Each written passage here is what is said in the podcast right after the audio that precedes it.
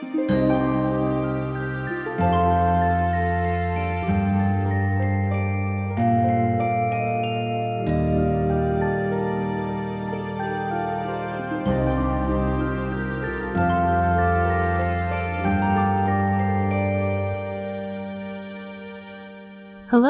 and welcome to the first ever episode of Fab Figmentals.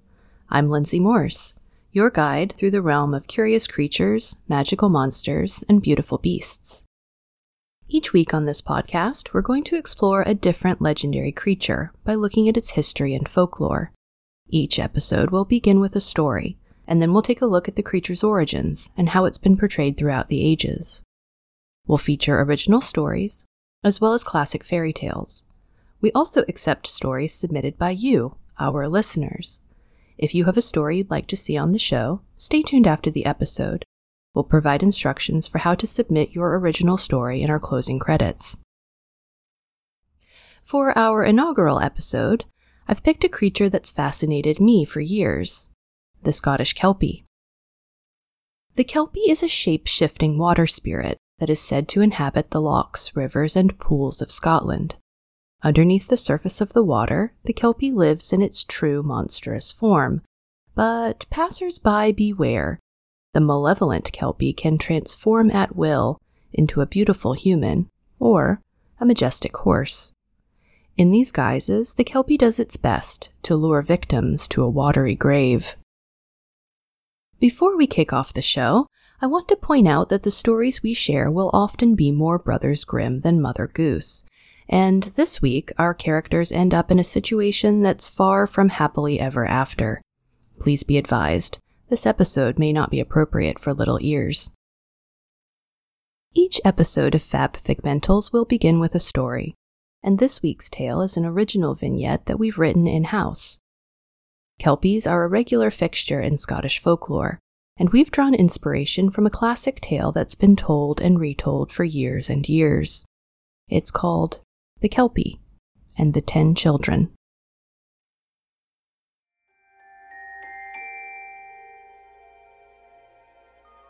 Just outside the small village of Ardentinny, along the western banks of Loch Long, a very large family lived together in a very tiny cottage. Though everyone in those parts knew everyone in those parts, the Buchanan family was hard to miss, and even harder to forget. Ma and Pa Buchanan had filled their little corner of Scotland with ten young sons, all with bright red hair, and all under the age of ten.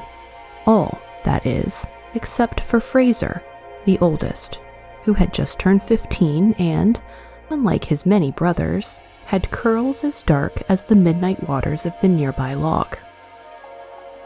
This day, like many others, the parents Buchanan sent their boys out into the misty Scottish morning, the lads' tiny fists full of homemade fishing poles, hooks, and pails for collecting grubs.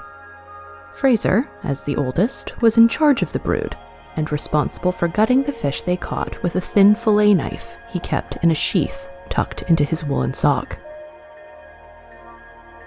Like a cloud of fiery midgies, the younger, red haired brothers Buchanan swarmed around the older Fraser as they made their way down the hill to the bank of the loch. Along the way, the next oldest boys under Fraser, Angus and Andrew, twins, stopped here and there to dig for worms, while the youngest lads picked wildflowers and did their best to keep up with the rest of their clan. As the ripples of the loch came into view, the boys saw upon the pebbled, sandy bank a glorious black horse. The boys stopped short, awed by the sight of the magnificent creature. The horse was larger than any they'd ever seen before, and its mane, coat, and tail were the deepest, sleekest black. The boys crept closer, step after step, but to their amazement, the horse did not startle. Moving as one, they continued, drawn in wonder towards the beautiful beast. With each passing moment, their captive minds drifted further and further from fishing. They dropped their pails. They forgot their rods. As they neared the horse, it began to move. The creature bowed its mighty head and knelt one leg upon the sand. Electrified with glee, twins Angus and Andrew jumped to attention and sprinted forward. They reached the horse in several quick bounds. The stooping animal leaned into the boys, its long head and muscled neck guiding them upwards as they climbed onto its back. The rest of the children weren't far behind, and one by one, the tiniest Buchanan brothers climbed and scampered onto the back of the willing giant. When only Fraser's feet remained on solid ground, the stately horse stood up. Fraser stood face to face with its sandy knee. At that moment, he took in the full glory of the animal. Its wild, flowing mane whipped in the winds that swept across the loch, and its silken coat was the purest black, Bible black, darker than the sea on a moonless night. It was breathtaking, and he was, for a heartbeat, spellbound. As he marveled at its grandeur, the horse rocked backward and reared up on its hind legs. Fraser's stomach dropped. Even though the horse's mighty front hooves reached toward the sky, his nine brothers did not slide off its back. They were stuck fast, sure as if they were nailed in place. Angus let out a nervous squeal. Frightened ginger heads bobbed this way and that. One of the littlest Buchanans began to cry. His brothers were in trouble. Fraser had to save them, but they were now out of his reach, high upon the rampant horse's back. He took an uncertain step forward and then mustered the courage to jump and grab for the creature's long, untangled mane. But his leap fell short his finger merely grazing its shoulder. Like a limpet upon a rock, the tip of his finger stuck fast to the smooth sable fur. Immediately, the horse let out an otherworldly howl and jerked backwards. As the Kelpie retreated towards Loch Long, the many and small Buchanan brothers began to wail. Fraser, whose finger was cemented to the animal's side, was jerked every which way along with the beast as it dragged him into the water. A popping within his knuckle gave way to sharp pain. Dizzy and afraid, Fraser gasped for breath as the cold waters of the loch engulfed him. Submerged in the roiling current, Fraser could feel the curves of the creature start to transform. As his head crested above the water, Fraser caught a glimpse of a large, curling, amphibious tail. As the appendage sunk below the surface, the surrounding air exploded with a crack of thunder. The realization hit Fraser like an accompanying bolt of lightning. He had but one hope his fillet knife still tucked into his sock. With steady hand and blurred vision, Fraser reached down and freed the blade. He knew what he had to do. His lungs screamed for air, but he shut his lips tight and brought the knife up towards his captive finger. Swallowing sobs into his burning lungs, he sawed and sawed at his finger until he felt his arm wrench free. Fraser released the knife into the depths and thrashed through the waves to the shore dragging his exhausted body onto the beach. Flipping back towards the water, he scanned the surface for signs of life. Moving away from the coastline, bubbling plumes escaped from the waters below. He stood up and wrapped his bleeding hand in the hem of his dripping sweater. He squinted, willing his watering eyes to peer out into the mist once more. He could just make out the bubbles.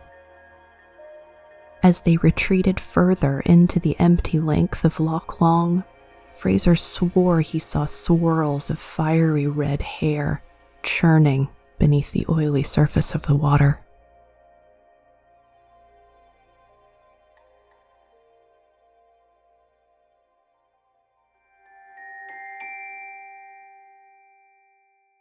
Kelpie like images have been found carved into stones from the 6th century, and Kelpie tales have existed in Scotland since at least that far back. As with many legends that have existed for such long periods of time, details about the Kelpie are fluid and can vary from region to region and story to story. In many tales, like the one we just heard, the Kelpie shifts into the shape of a horse, lures children onto its back, drowns them in the water, and, presumably, eats them. The Kelpie's horse form is most often portrayed as beautiful and black, but not always. And frequently, tales will see children stick to the horse when they touch it, but again, this magical detail is not essential to Kelpie lore. In other stories, the Kelpie shape shifts into a human form, often a handsome young male, but sometimes a lovely female, or even someone hairy and grotesque. But fear not. If you should encounter a naked stranger lounging waterside, there may be a few telltale signs to warn you the fellow might be a Kelpie in disguise. Watch out for seaweed woven into long dark locks of hair, and check the feet. Kelpies can retain their hooves even in their human form. But what does a Kelpie really look like? Well, this is more difficult to discern. Words like spirit, demon, and devil pop up often in Kelpie lore, and, in fact, oftentimes a young survivor of a Kelpie encounter will happen to have a Bible tucked away in a pocket. Some artists have depicted the Kelpie as a sea monster, often with horse like attributes, and sometimes even as an equine esque mermaid. But in most stories, the monster only shows itself in a false form, and that somehow only adds to the terror, I think. Like an unseen monster in a horror film, sometimes the things we can't envision are the scariest. It's certainly terrifying to consider that only the Kelpie's victims stand a chance of glimpsing it in its truest form. But the Kelpie is not all powerful. The creature is said to have the strength of at least 10 horses and near unlimited stamina, and that strength can be harnessed by anyone in possession of a Kelpie bridle. Those who acquire one and find a Kelpie can harness the power and strength of the beast for their own ends. Legend has it that Clan MacGregor is in possession of such an artifact, though it's unclear whether they have an actual Kelpie to use it on. Interestingly, the Kelpie isn't Scotland's only mythological water horse.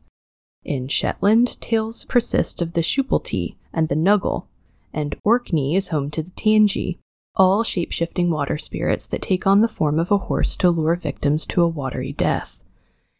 And let us not forget Scotland's most famous legendary water dwelling creature, the Loch Ness Monster.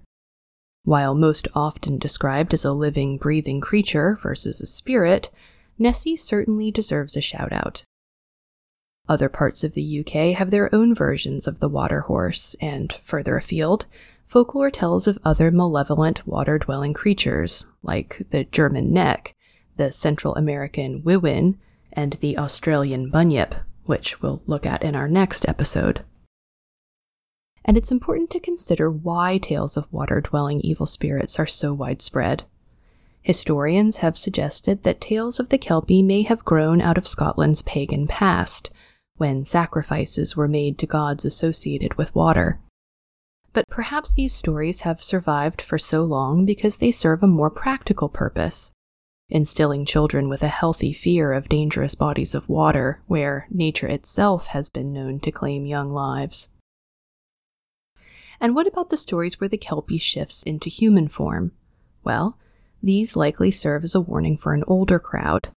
Avoid alluring strangers and, thereby, the temptation of promiscuity. Tales of the Kelpie are older than the most ancient of Scotland's venerable castles, but the Kelpie still holds a place in the modern Scottish consciousness. In October 2013, the town of Falkirk unveiled two 30 meter high horsehead statues at the gateway of the Forth and Clyde Canal. Titled The Kelpies, Andy Scott's large scale art structures reference not only the work's mythological namesake, but also Scotland's industrial heritage, as for centuries canal boats were pulled by horses along the parallel towpaths. In the words of the artist himself, he, quote, took the concept of mythical water horses and moved with it towards a more equine and contemporary response, shifting from any mythological references towards a socio historical monument intended to celebrate the horse's role in industry and agriculture. The works are striking and have been widely lauded for their visual appeal, as well as their modern representation and reinterpretation of Scottish folklore. I'd like to end this episode with a short reading from a 1785 poem by Scotland's national poet, Robert Burns. In the poem, Burns invokes the style of a Presbyterian pulpit oratory to address the devil, yes, Satan himself, in a playful, irreverent way. And guess who makes an appearance in one of the stanzas? Today's honored guest, the Kelpie. My Scots is a little rusty. Okay, non existent.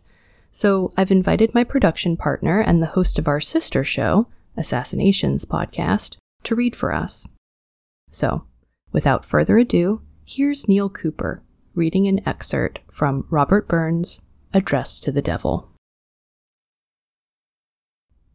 When thaws dissolve the snowy herd and float to the jingling icy board, then water kelpies haunt the ford by your direction, and nighted travellers are allured to their destruction.